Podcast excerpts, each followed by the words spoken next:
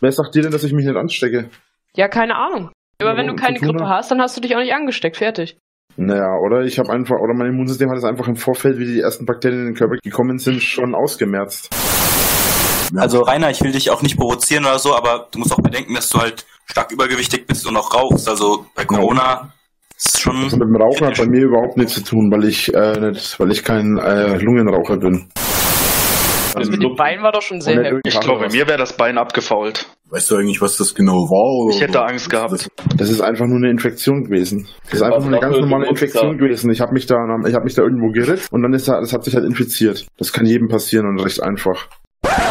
Ich werde einmal im Jahr krank. Einmal im Jahr. Ey, Quatsch. Einmal alle, äh, ich wurde, ich wurde einmal im Jahr krank und das war 2015 und 2016, dass ich mal richtig krank war. Warst du dieses Jahr schon zweimal krank? Ah, ja, wollte ich auch gerade sagen. Ich war dieses Jahr nicht zweimal krank. Ich war dieses Jahr, ging es mir zweimal nicht gut. Das ist ein Unterschied. Ja, Medal, Leute. Herzlich willkommen zur zweiten Episode vom Speercast, der Podcast zum Phänomen Drachenlord und Drachengame. Diese Folge steht ganz im Zeichen der Gesundheit. Freut euch auf insgesamt drei Lesungen, alle von meiner Wenigkeit vorgetragen. Links zu den Texten findet ihr natürlich in der Episodenbeschreibung. Wir beginnen mit dem Text Rainer und der Drogenkonsum, geschrieben von Dark Bum. Lasst euch erklären, wie Rainer seine Ablehnung aller Drogen mit seinem Alkohol- und Tabakkonsum unter einen Hut bringt. Text 2 heißt Rainer und der Alkohol und wurde geschrieben von The Otiger. Vielen Dank an ihn an dieser Stelle und auch an die restliche Hater-Community im Drachenlord Subreddit. Grüße gehen raus. Dann schließen wir ab mit Reiners Elefantenstumpen, eine in ekelerregender Klarheit geschriebene Analyse einer anonymen Podologin über Reiners Füße. Ja, besonders beim letzten Teil gilt, bitte nicht beim Essen oder Kochen anhören, wenn ihr keinen starken Magen habt. Wenn euch der Podcast gefällt, lasst mir ein Abo da, gebt mir ein Like, einen Daumen hoch, vielleicht sogar einen Kommentar mit Kritik und Ideen. Ich freue mich über eure Rückmeldung. Bis zum nächsten Mal. Ich wünsche euch viel Spaß. Euer Speergrüße. Rainer und der Drogenkonsum. Drogenkonsumenten sind scheiße. Alle. Das ist im Prinzip das Grundwissen, mit dem mittelfränkische Jungmänner auf das harte Leben vorbereitet werden.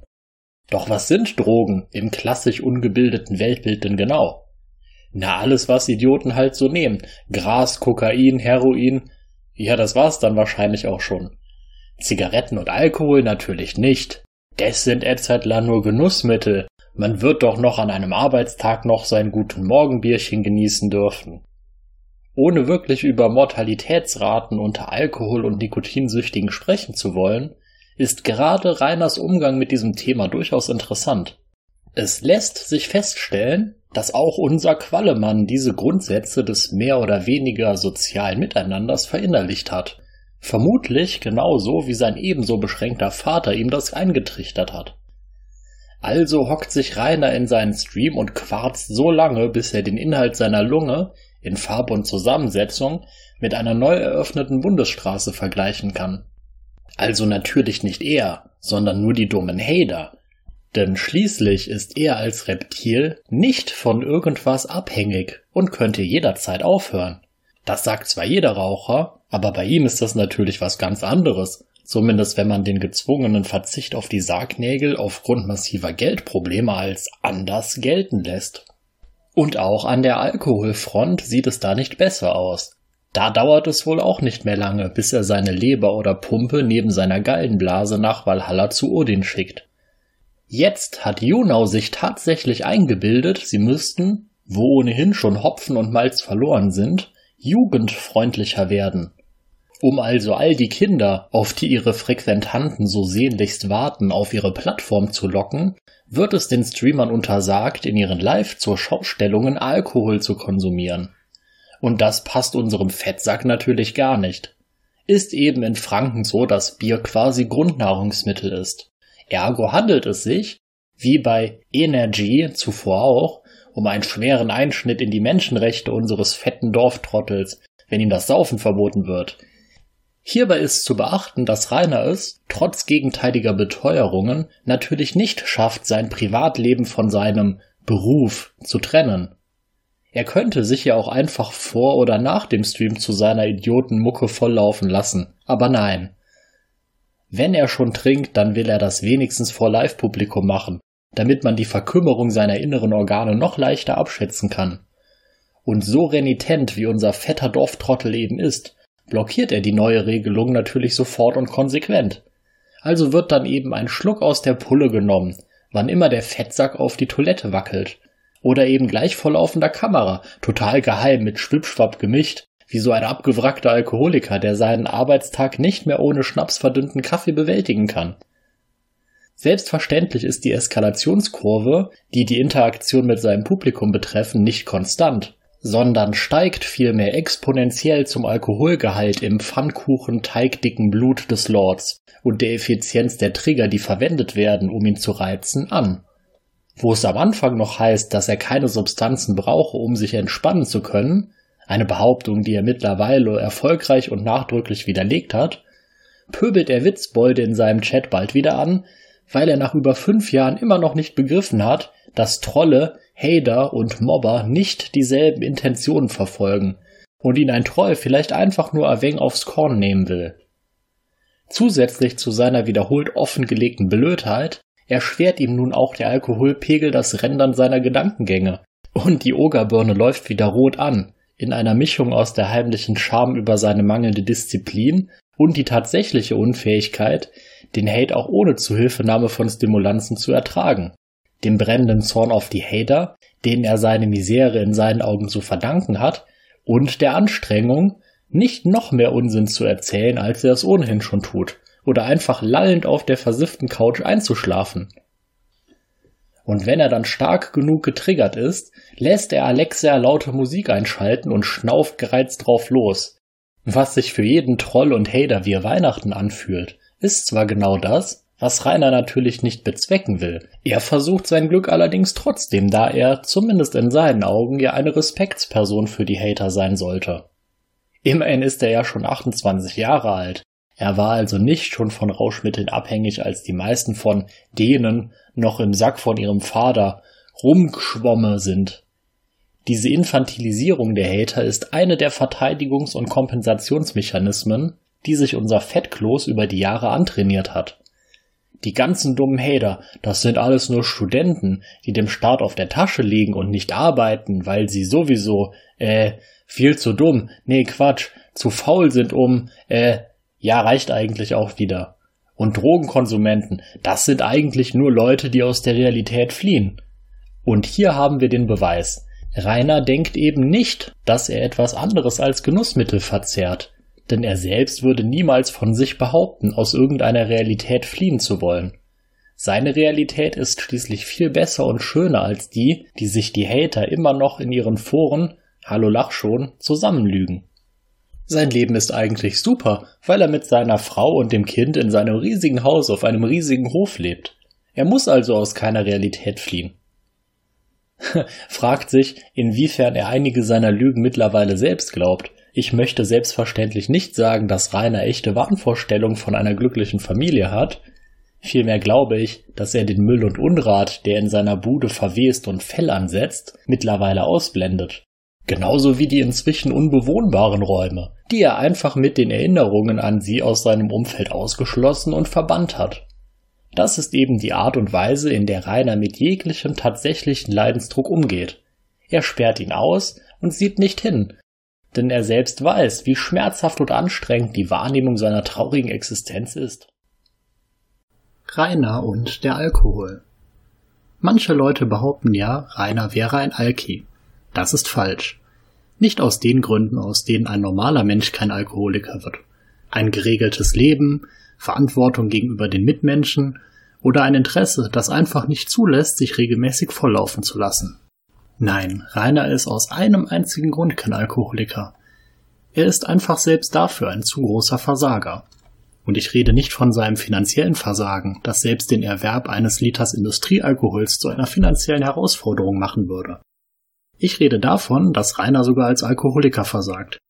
Erinnert ihr euch noch, wie ihr mit 13 oder 14 Jahren euer erstes Bier trankt, es ekelhaft schmeckte und ihr so tatet, als ob es euch schmecken würde, um für euren Kumpels gut dazustehen?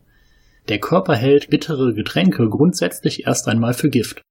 Es bedarf eines Lernprozesses, um ihn davon zu überzeugen, dass Bier ja eigentlich eine ganz nice Sache ist und, zusammen mit dem anderen Geschlecht konsumiert, sogar die Paarungsbereitschaft erhöht. Wie so ziemlich jeder andere Lernprozess auch, wurde dieser von unserem fitten Oger natürlich niemals vollzogen. So wie er auch sonst niemals auch nur irgendetwas vollzogen hat. Seine gesamte Existenz ging noch niemals wesentlich über den vollkommen basalen Zyklus von Fressne, Kackne, Wichsne hinaus. Dementsprechend ist auch sein Geschmackssinn vollkommen verkümmert. Jenseits von fettig und süß ist sein Gaumen von jedem differenzierten Sinneseindruck vollkommen überfordert. Sonst würde er doch nicht so eine Scheiße in sich reinstopfen. Zurück zu Reiners Alkoholkonsum. Nach den obrigen Überlegungen sollte es klar sein wie die Sonne, die durch Reiners nicht vorhandenes Fenster scheint, dass unser Lieblings-YouTuber jedes qualitativ hochwertige alkoholische Getränk abgrundtief verabscheut. Er ist einfach zu blöd, um zum Beispiel einen guten Wein genießen zu können. Ein Problem bleibt für Rainer aber bestehen. Nicht nur Reiners Geschmacksnerven sind auf der Entwicklungsstufe eines 13-Jährigen hängen geblieben, sondern auch sein Gehirn, wenn man mal zu Reiners Gunsten davon ausgeht, dass er dieses Entwicklungsstadium überhaupt jemals erreicht hat. Und da Alkoholkonsum eben etwas ist, das im Wertesystem eines 13-Jährigen sehr positiv konnotiert ist, muss Rainer eben beweisen, dass er nicht nur total badass dastehen kann, wenn er mit Mehl beworfen wird, sondern auch total badass trinken kann. Wie die coolen Jungs von der Sonderschule, die leider nie etwas mit Rainer zu tun haben wollten, weil der Oger selbst für Sonderschulverhältnisse ein totaler Unsympath ist. Wie löst Rainer dieses Dilemma? Auf die gleiche Weise, mit der er sein Versagen in Videokinderspielen zu übertünchen versucht, er senkt den Schwierigkeitsgrad. Weil sein Geschmackssinn für den Genuss eines stinknormalen Bieres nicht reif genug ist, trinkt er diese seltsamen Löchzwerge, mischt er rum mit Zuckerwasser, säuft er diesen ekelhaften Honigmet. Bei letzterem kann er sich sogar noch wie ein richtiger Wikinger vorkommen und seine traurige Existenz zwischen Furzcouch, Toilette und Duschen nach dem Stuhlgang für eine ganz kurze Zeit vergessen. Er trinkt eben genau das Zeug, das die coolen Jungs auf dem Sonderschulhof auch getrunken haben. Zusammengefasst, Rainer trinkt Alkohol, weil es cool ist, nicht weil es ihm schmeckt. Und abgesehen davon trinkt er gar keinen Alkohol. Höchstens, wenn er von einem dieser grenzdebilen Drachis mal wieder 15 Liter Met als Zugabe zu den 5000 Barner zugeschickt bekommen hat. Oder wenn er für das nächste vielversprechende Bärchen wieder eine Flasche Gourmet-Sekt von Rotkäppchen besorgt hat, die er dann doch mit klirrend gebrochenem Herzen allein vernichten muss. Reiners Elefantenstumpen ein Gastbeitrag einer Podologin auf dem Altschauerberg-Anzeiger. Vorweg. Ich bin mir ziemlich sicher, dass Rainer bereits Diabetiker ist.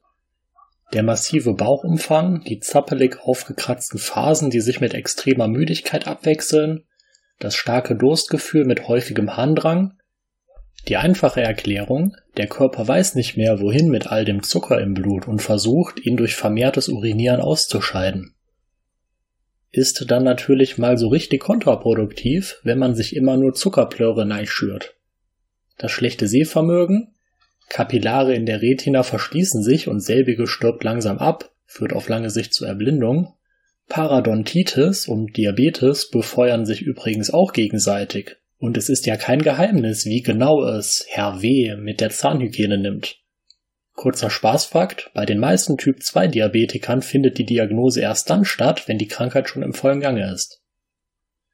Kommen wir also zu den Füßen. Angefangen bei den Nägeln. Ich würde nicht beschwören, dass sich da ein Nagelpilz tummelt, wundern würde es mich nicht, aber in jedem Fall sind das starke Rollnägel. Wird durch Nichtbehandlung halt auch nicht besser werden. Mag ihm im Moment noch keine Probleme machen, aber spaßige Entzündung mit Eiter und Schmerzen so auch kommen kann. Und ich will gar nicht genau wissen, wie viel Dreck sich inzwischen in den Nagelfalzen angesammelt haben dürfte. Das ist aber auch nicht das größte Problem, es sei hier nur der Vollständigkeit halber erwähnt. Zur Fußform. Ob er einen Knickfuß hat, das Sprunggelenk also nach innen oder außen abgeknickt ist, kann ich nicht erkennen. Warum? Weil seine verdammten Beinödeme zu fett sind. An dieser Stelle nichts gegen Menschen mit Beinödemen allgemein, Es gibt Menschen, die wirklich nichts dafür können, aber dass Rainer nicht dazugehört, dürfte wohl klar sein. Würde aber aufgrund der extremen Adipositas von Knickfüßen ausgehen. Durch diesen können übrigens derartige Becken- und Rückenfehlstellungen entstehen, dass die Schmerzen bis in den Kopf ausstrahlen. Ebenso wie Knieprobleme. Von Problemen im Sprunggelenk selbst ganz abgesehen. Im Grunde wird die gesamte Körperstatik negativ beeinflusst. Beim Senk-Spreizfuß bin ich mir sicher. Für die Laien unter uns, der gesunde Fuß hat erstens ein Längsgewölbe, das heißt eine Wölbung nach oben, der Länge nach unter den inneren Mittelfußknochen entlang und zweitens ein Quergewölbe, das heißt ebenfalls eine leichte Wölbung nach oben unterhalb des Vorfußballens. Bei einem Senk-Spreizfuß ist beides abgesenkt, bei einer vollständigen oder beinahe vollständigen Absenkung des Längsgewölbes hat man dann einen Plattfuß. Dürfte bei W so der Fall sein, auch wenn da noch ein kleiner Rest Längsgewölbe zu sehen ist. Würde auch seinen Watschelgang erklären, weil der Fuß eben fast komplett aufliegt und nicht mehr abgerollt werden kann. Ursachen für beides sind übrigens Adipositas, unzureichend trainierte Fußmuskulatur, Bewegungsarmut, Sowas führt dann wiederum zu Knie- und Rückenproblemen durch unzureichende Stoßdämpfung, einen insgesamt gestörten Bewegungsablauf und so weiter. Außerdem Risiko für Fersensporn und, vor allem wenn wir von einer vorhandenen Diabetes ausgehen, Druckulzere am Quergewölbe. Übersetzt die berüchtigten offenen Stellen, für die Diabetiker durch eine Kombination aus gestörter Wundheilung durch Mangeldurchblutung und Nichtbemerken der Wunde durch kaputte sensorische Nerven besonders gefährdet sind. Führt bei Nichtbehandlung zur Nekrose, das heißt, das Gewebe stirbt unwiederbringlich ab und im Extremfall zur Amputation. Kann man im Anfangsstadium ganz gut behandeln, aber eben nur, wenn man selbst, der Arzt oder der Podologe die Füße regelmäßig kontrolliert. Und das wird hier wohl alles nicht der Fall sein. Auf dem Bild, wo er so am Boden hockt, sieht es so aus, als hätte er einen Hallux valgus. Will heißen, durch die Verbreiterung des abgesenkten Quergewölbes und eine Verkürzung der Sehne, die den großen Zeh festhält, schiebt sich selbiger Richtung der kleinen Zehen rüber. Kann man sich vom Mechanismus her ungefähr so vorstellen, wie wenn man an einer Bogensehne zieht. Gut, könnte man jetzt sagen, sieht halt nicht so schön aus, aber ist ja nicht weiter schlimm. Muss auch nicht zwangsweise zu Problemen führen, wird aber gerne mal begleitet von Druckstellen und Schleimbeutelentzündungen am Großzehengrundgelenk, das ja durch die Schiefstellung zur Seite rausgedrückt wird. Außerdem drückt dann auch der große Zeh gerne mal auf seinen Nachbarn und macht da Probleme. Ansonsten zeigen sich beim guten Herr W. inzwischen deutlich ausgeprägte Krallenzehen, sprich, Zehengelenke sind in einer dauerhaften Klauenstellung. Und die ist mittlerweile so ausgeprägt, dass seine vordersten Zehenkuppen komplett auf dem Boden aufliegen. 1a Ulcera-Risiko. Ursachen dafür sind wiederum alle vorweg genannten Fehlstellungen sowie schwache Fußmuskulatur, nicht richtig passende Schuhe, man bedenke kurz, dass Adipositas auch zu einer Vergrößerung der Füße insgesamt führt und er seit ewigen Zeiten dieselben Schuhe trägt, die ihm eigentlich gar nicht mehr passen können, aber das liegt bestimmt am Stoff der Schuhe. Und aufgepasst, in manchen Fällen neurologische Störungen wie etwa Diabetes. Zu guter Letzt lasse ich nochmal eine kleine Liste mit Diabetes-Folgeerscheinungen da. Ulcera, gestörte Wundheilung. Retinopathie, Augen kaputt. Nephropathie, Nieren kaputt. Neuropathie, Nerven kaputt. Angiopathie, Blutgefäße kaputt. Parodontitis, wie gesagt, gegenseitige Befeuerung. Erhöhtes Herzinfarkt, Schlaganfall, PAVK, Arteriosklerose-Risiko erhöhtes Osteoporose-Risiko. Vermutet wird ein erhöhtes Risiko für Demenz und Depression, aber da wird noch dran rumgeforscht. Mit anderen Worten, Diabetes ist eine Ganzkörpererkrankung, dass mir das keiner unterschätzt. An dieser Stelle möchte ich auch nochmal besonders erwähnen, dass er, sollte bereits eine Diabeteserkrankung vorliegen, ein absoluter Risikopatient für einen Charcot-Fuß ist. Die kurze Erklärung, durch die Kombination aus instabilen Knochen, weil Diabetes und extremer Adipositas brechen die Mittelfußknochen, der Bruch wird nicht bemerkt, weil die sensorischen Nerven kaputt sind. Die Knochen wachsen zwar wieder zusammen, aber eben aufgrund der Nichtbehandlung krumm und schief und nach unten durchgedrückt. Ulcera auch so wiederum kommen kann. Das Ding ist, er könnte alle die bisher genannten Folgeprobleme vermeiden oder zumindest eine Verschlimmerung verhindern, indem er sich einen Diabetologen und einen Orthopäden sucht, indem er abnimmt, indem er sich bewegt, seine Ernährung umstellt, indem er seine Fußmuskulatur trainiert, zur Not auch mit sensomotorischen Einlagen, da muss er nicht mal selber Fußgymnastik betreiben, einfach mit der Einlage rumlaufen und dann läuft das schon. Rollnägel kann man mit Spangen behandeln und Hallux sowie Krallenzehen kann man im Zweifelsfall operieren. Das ist heute kein großes Ding mehr. Aber es ist eben reiner.